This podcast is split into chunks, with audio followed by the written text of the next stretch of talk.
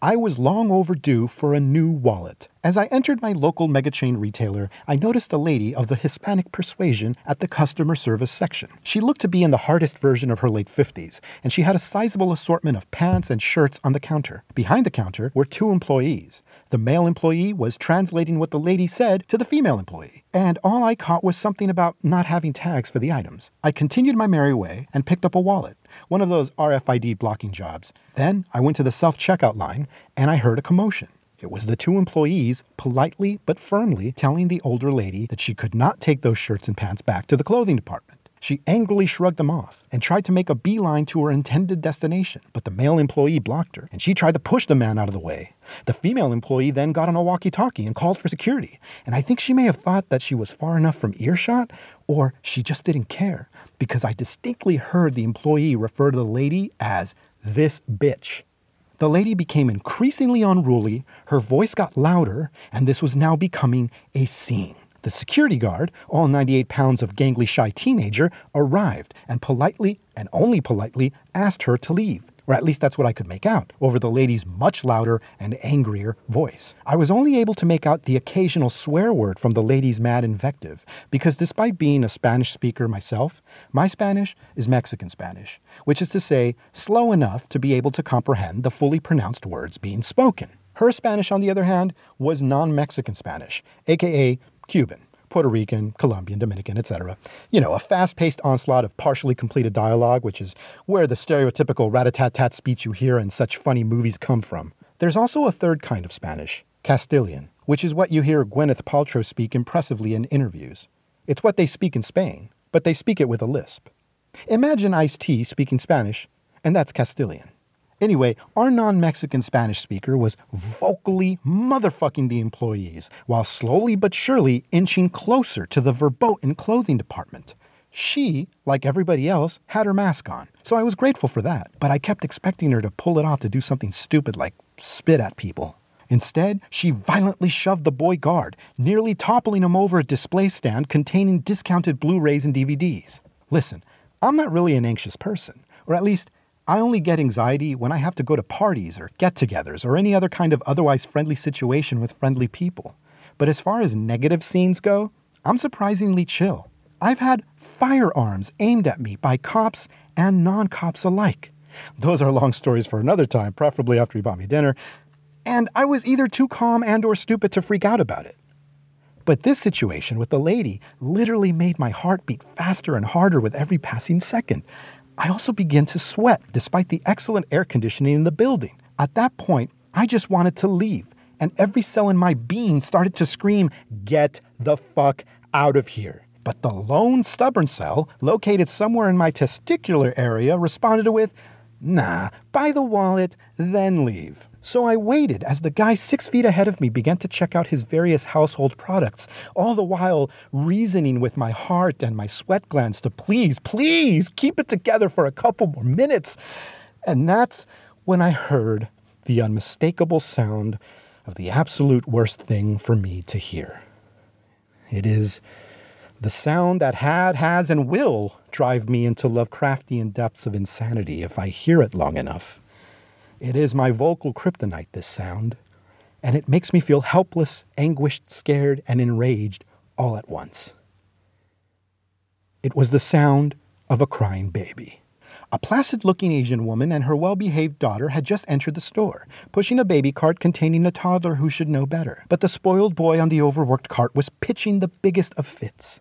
I desperately scanned the vicinity for an available register elsewhere, and there certainly were some available, if one wanted to wait behind scores of other customers. I even thought about just leaving while tossing a random employee twice the amount of the wallet's cost. After all, I've pulled similar moves at restaurants, you know, leaving money on the table mid meal because of inconsiderate parents bringing their screeching spawn, but I knew that would just cause more drama. Lady and gentlemen, I had managed to make it for nearly a year and a half of this goddamn pandemic without losing my shit. Yet here I was about to punch that clock. Because I don't believe in God, I could not pray to her. Because I don't believe in people, I could not depend on anyone else doing the right thing. But I still believe in myself. And so I took a deep breath and closed my eyes, and I transported myself somewhere else, anywhere but that store. I don't know where I went. All I remember is that it was not unlike the darkness, quiet, and serenity that I fantasize about taking myself every day. It was nice. Then I felt a tap on my shoulder, and I opened my eyes and my ears, and the baby was still screaming, and the lady was still angry. So I turned around to see who the tapper was a young Asian woman holding a basket, smiling while motioning towards the now available register. So I stumbled over to check out my item, and I looked over to see the angry lady with the clothes now being walked off the premises while screaming mashed together way too fast Spanish. But I was able to make out the swear words, and she would end every sentence by pointing at each employee and screaming, Coronavirus! Coronavirus! They managed to get her out of the store, and as she angrily walked out with the clothes, she gave out one last gesture of defiance by slamming her fist twice against the front window. As soon as the register spat out my receipt, I grabbed that and ran out the store with my new wallet while making sure I was going the opposite direction of wherever she was going. When I got home, I still felt kind of rattled, so I turned on the Roku and I looked for something to watch. And that's when I remembered. Oh my goodness! The adorable Amy Adams had two films released on Netflix in the past year, and I've yet to watch them. Then it all made sense. The angry woman, the crying baby, the anxiety, the despair, all of that was the universe punishing me for ignoring our dear AAA.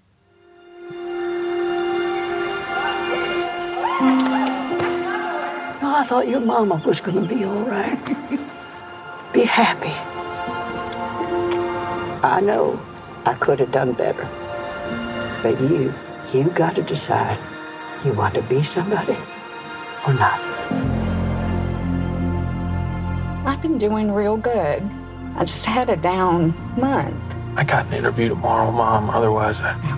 Oh, you know me. I always land on my feet. Daddy, don't look at that. Come on, come on. Don't you look at You look at me. You look at me. You let her get away with this every time. I told you that I would do better. You always say that. You're lying. I always try. You got to think about these kids. What do you think I've been thinking about since I was 18 years old, huh? Never had a life where I wasn't thinking about the kids. Do you actually want to be dead, Mom? Or are you just too lazy to try? Oh, I tried. Plenty. You've always got a reason. It's always someone else's fault. Some point, you're going to have to take responsibility, or someone else is going to have to step in. Who? Huh? Who? You?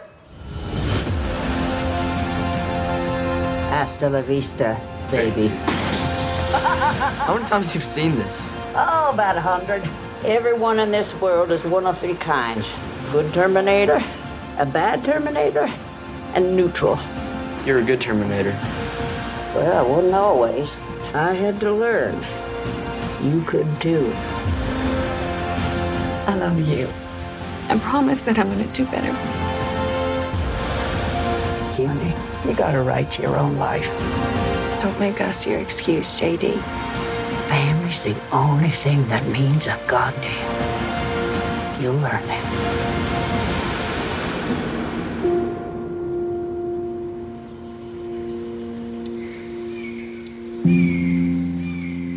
Based on the memoirs of author slash venture capitalist J.D. Vance, Hillbilly Elegy begins in 2011 with young Yale law student Vance burning the candle at both ends. In addition to doing the school thing, he's working three jobs to make up for what financial aid won't cover. Money is definitely a big issue for the man, who, in true modern day American spirit, pays for things with multiple credit cards of varying limits and overextensions. It's too bad I didn't know him back then, otherwise, I could have preached him the gospel of micropayments. But I'm sure he'd dismiss me on account of being a dirty ethnic, and what do I know, right? You'd think with his workload, time is something of which Vance has little to no amount. And yet, he also has a girlfriend. I guess it wasn't enough for this asshole to have his hands full. He just has to have them fuller. And just as he's about to begin a week of interviews for a potential paid summer internship at one of the big law firms, ring ring goes the celly. It's a call from his sister back home with the bad news that his mom has not only gone back to booting up that damn heroin, the dumb bitch has gone and gotten herself OD'd. And so Vance drives his fried bologna sandwich loving ass back home to Ohio in an attempt to get help for his absolute mess of a mother. And the film flashes back to Vance's youth in 1997, a year that shall remain forever glorious because that was the year that Good Burger graced silver screens all across this great nation. Unfortunately, this movie never acknowledges the release of that film, but at one point they do play My Boo by Ghost Town DJ, so I'll let it slide. We watch as younger, tubbier 1997 Vance lives with his mother Bev played by the adorable Amy Adams. But in the case of this film, I will have to refer to our AAA as the aggravating Amy Adams because my word, what a goddamn trial. As we find out throughout the film, Bev wasn't always a completely addled chore of a human being. Having graduated high school, she went on to have a respectable career as a nurse. But somewhere along the way, she started sneaking away an extra pill or two from a patient's prescriptions, and so on and so forth. Faster than you can say, Mommy Dearest, Bev displays magnificent feats of head spinning manic depression. She'll start as a happy, loving mom who will gleefully drive her son to go buy some baseball cards. Then, one wrong word about one of the latest in a long line of boyfriends later, she'll stomp on the gas pedal and wonder aloud about just ending it for the both of them in the kind of fiery car wreck that would make Duane Hall jizz in his pants. You think I'd give these losers a time a day? I mean, what do you think that I'd do it for? It's so that you and Lindsay will have everything that I never had. You have no clue. I was second in my whole class out of 400 people. Did you know that? I could have done whatever I wanted, but I didn't have somebody taking me to the library and telling me I could go to college and gonna help me pay for it.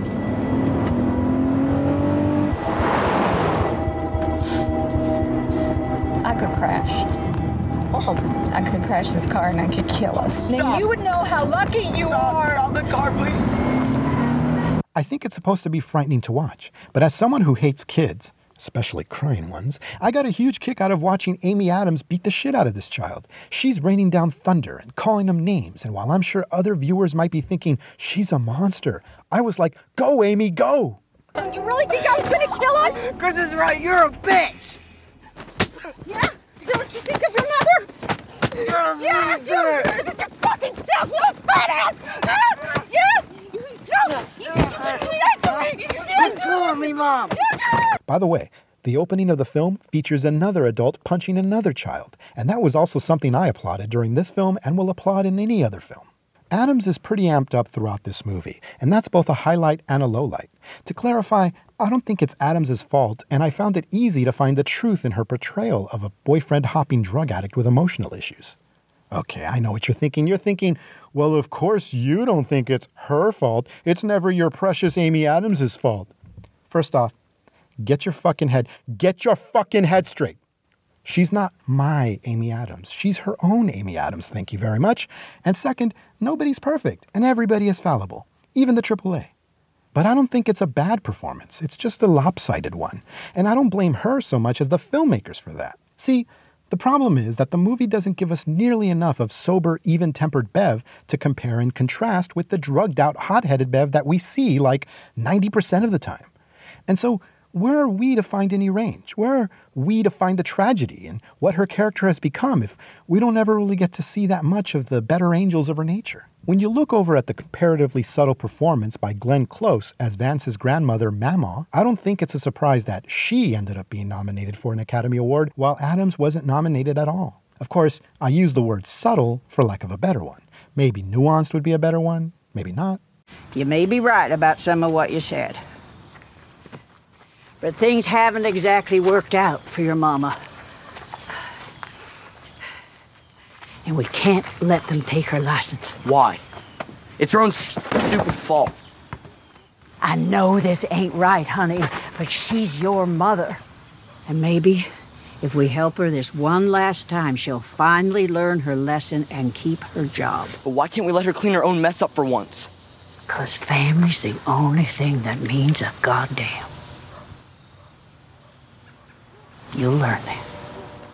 What I'm saying is that as Mama, Close plays a tough but fair granny with the cigarette practically fused to her hand. But she's not just playing a one note type. We get to see more of what makes her tick. For example, we find out that in her earlier years, she ran away from a troubled home only to have found herself in a brand new version of the same thing.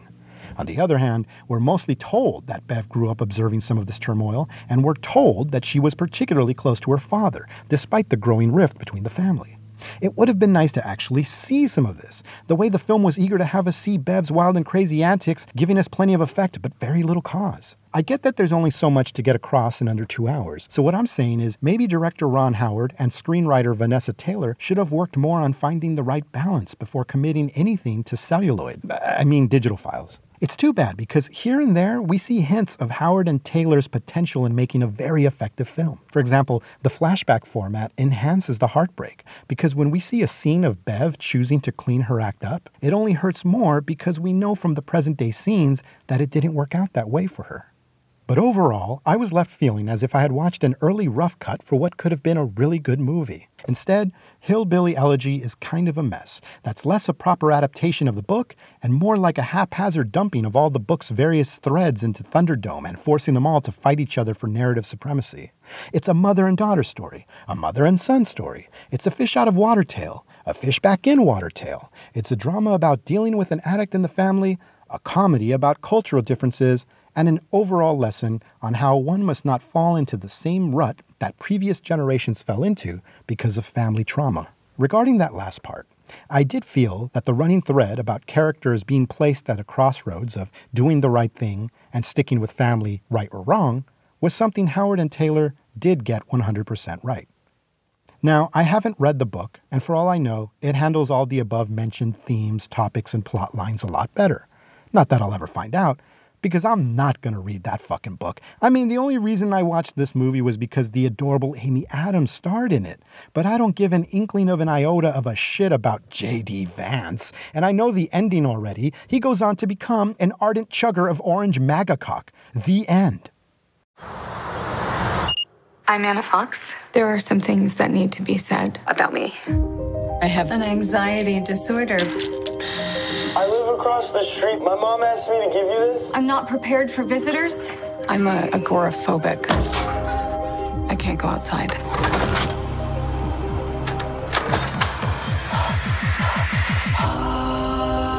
I have lived in time. You let some of the outside come in. Your neighbor from across the street. Pretty sure you're not supposed to be taking these with alcohol. Her name is Jane Russell. She's become a friend. Like your earrings. Oh, thanks. A gift from an old boyfriend. Does your husband mind? Our family's complicated.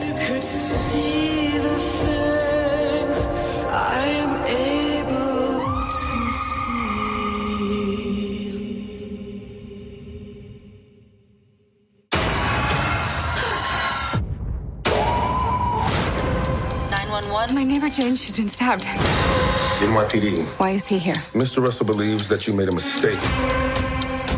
You have never met my wife. We spent the evening together.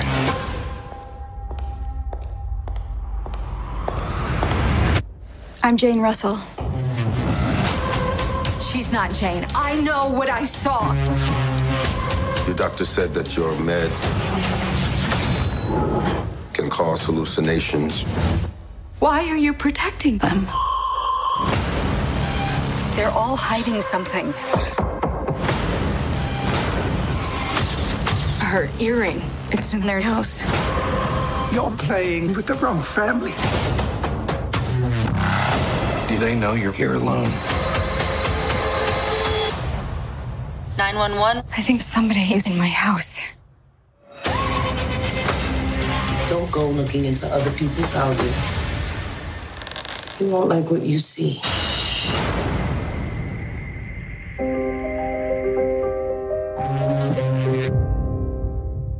The second Amy Adams film I watched on Netflix is also an adaptation of a book by a morally questionable author, and where she also plays an unstable character The Woman in the Window, written by A.J. Finn. And I was about to do an entire bit about how that's not even his real name and what kind of cowardly douchebag would write under a pseudonym.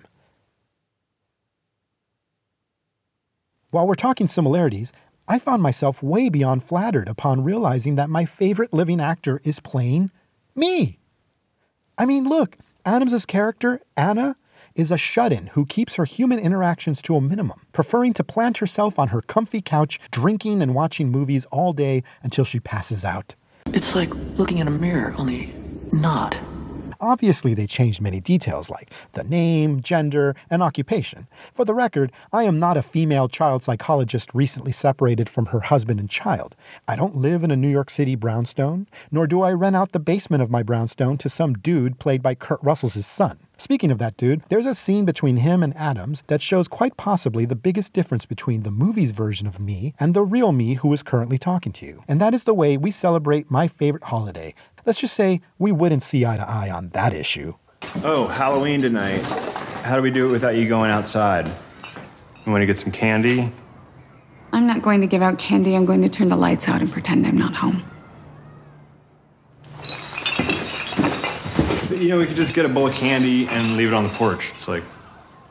Any kid would take it within a minute and then they'd take the bowl. Uh, well, then why don't we get a bowl of apples? Because kids won't take apples then what's the point?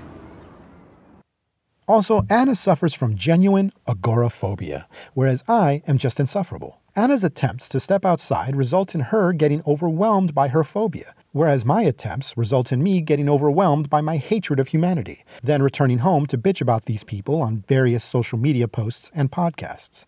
By the way, my misanthropy is why I didn't have as difficult a time as others during this pandemic. Because as much as I enjoy going out to eat and going to movies, I enjoy not going out even more. If anything, the outside world completely showed me its whole ass this past year and a half. The outside world confirmed my worst suspicions about it. The outside world said, it's okay to stay inside. The plot begins a brewing when Anna partakes in her other usual pastime, being a fucking snoop, which is something that I would never do. But here she is, spying on her new neighbors across the street, played by Gary Oldman and Julianne Moore. They have a son, played by somebody somebody, and he's one of these shy, awkward teens that make you either want to hug and tell them it's okay, or you want to slap the shit out of them and order them to stand up straight and speak loud enough so everybody can hear you. You okay? Yeah. Are you sure? No, nothing. I just.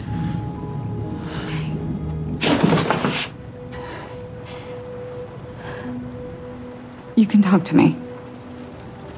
I don't know anyone here. You know me? Not really. Well, you could. Really? We, we can be friends?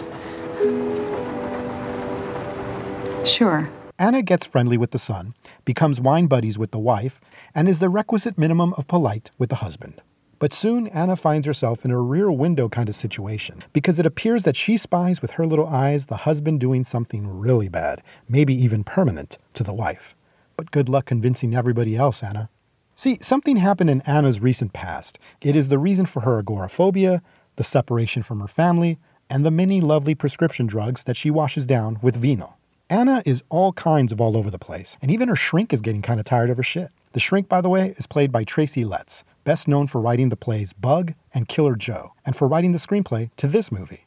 Director Joe Wright makes a pretty canny choice in having Anna's everyday movie watching consist of Alfred Hitchcock classics. Normally, I'm against this sort of thing because showing classic movies within your movie usually results in people wishing they were watching the classic instead. But I think it works here, regardless of how you feel about this movie, because it allows the viewer to consider the very real possibility that Anna is just seeing things. Hell, I remember spending a three day weekend at home, fucked up on booze, weed, and shrooms, watching nothing but Shaw Brothers kung fu films all day and night. By Tuesday, I was convinced everybody around me had disgraced me and the Shaolin Temple. So why wouldn't Anna think she's in the middle of some real Hitchcockery? Oh, that's another difference between me and Anna. You can straight up OJ a bitch six feet in front of me, and as far as I'm concerned, I didn't see shit, I don't know shit, I don't want to know shit.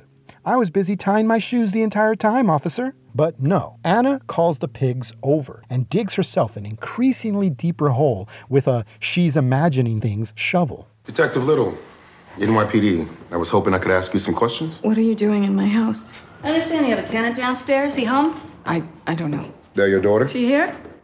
She's with her father. What happened to Jane? Hi. What is this? Ma'am, you all right? Why is he here? Mr. Russell believes that you made a mistake. You have never met my wife. She helped me one night. We spent the evening together. No, no. No, I don't think so. In fact, he came here looking for her. I, I was looking for my son, not my wife, and you told me no one had been here. I lied.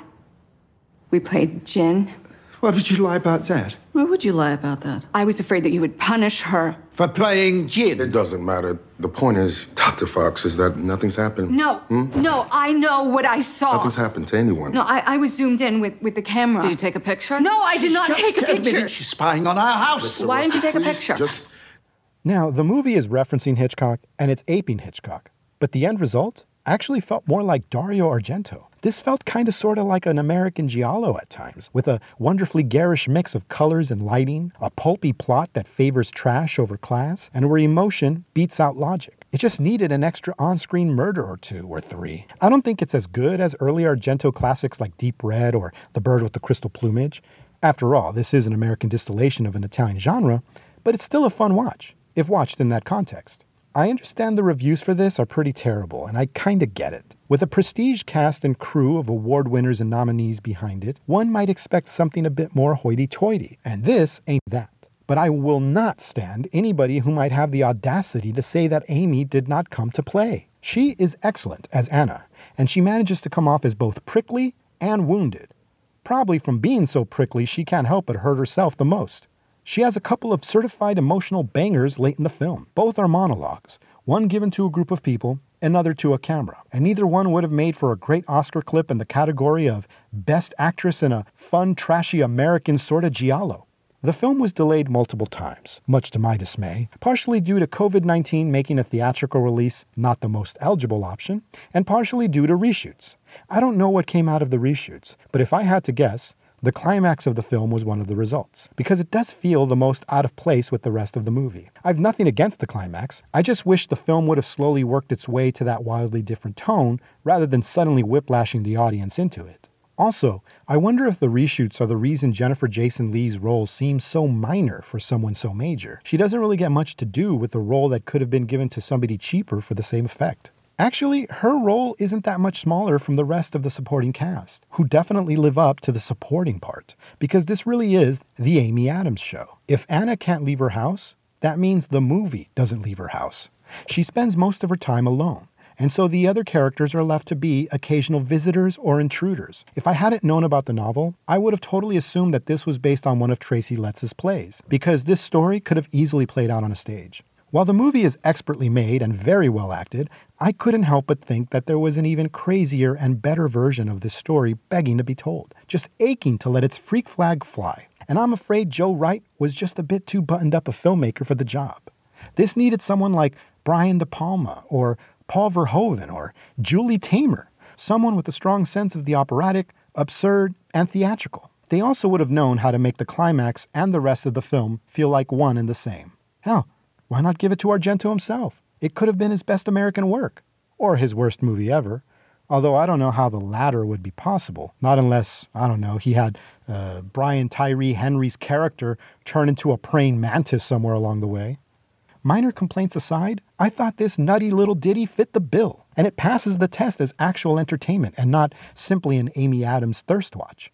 Because I'm pretty sure I'd still dig this movie if it instead starred I don't know, uh, maybe um, someone like uh, Isla Fisher or Karen Gillan or Jessica Chastain or Emma Stone or uh, Christina Hendricks or uh, Bryce Dallas Howard.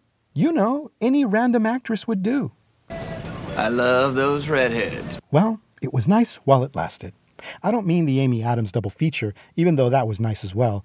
I'm talking about my brief post vaccinated return to the outside world. I got to eat in a couple of restaurants and went to see a couple movies in actual movie theaters. But I'm going back inside. Not because of a virus or its various variants, no way. My reason is something else. Something that I feel was best expressed by one of America's last great poets of the late 20th century. Everybody sucks. Not blacks and whites. Every fucking body. I hate everybody and everything and everything about every fucking body. Because people are scumbags. What are you laughing about? You're the scumbags.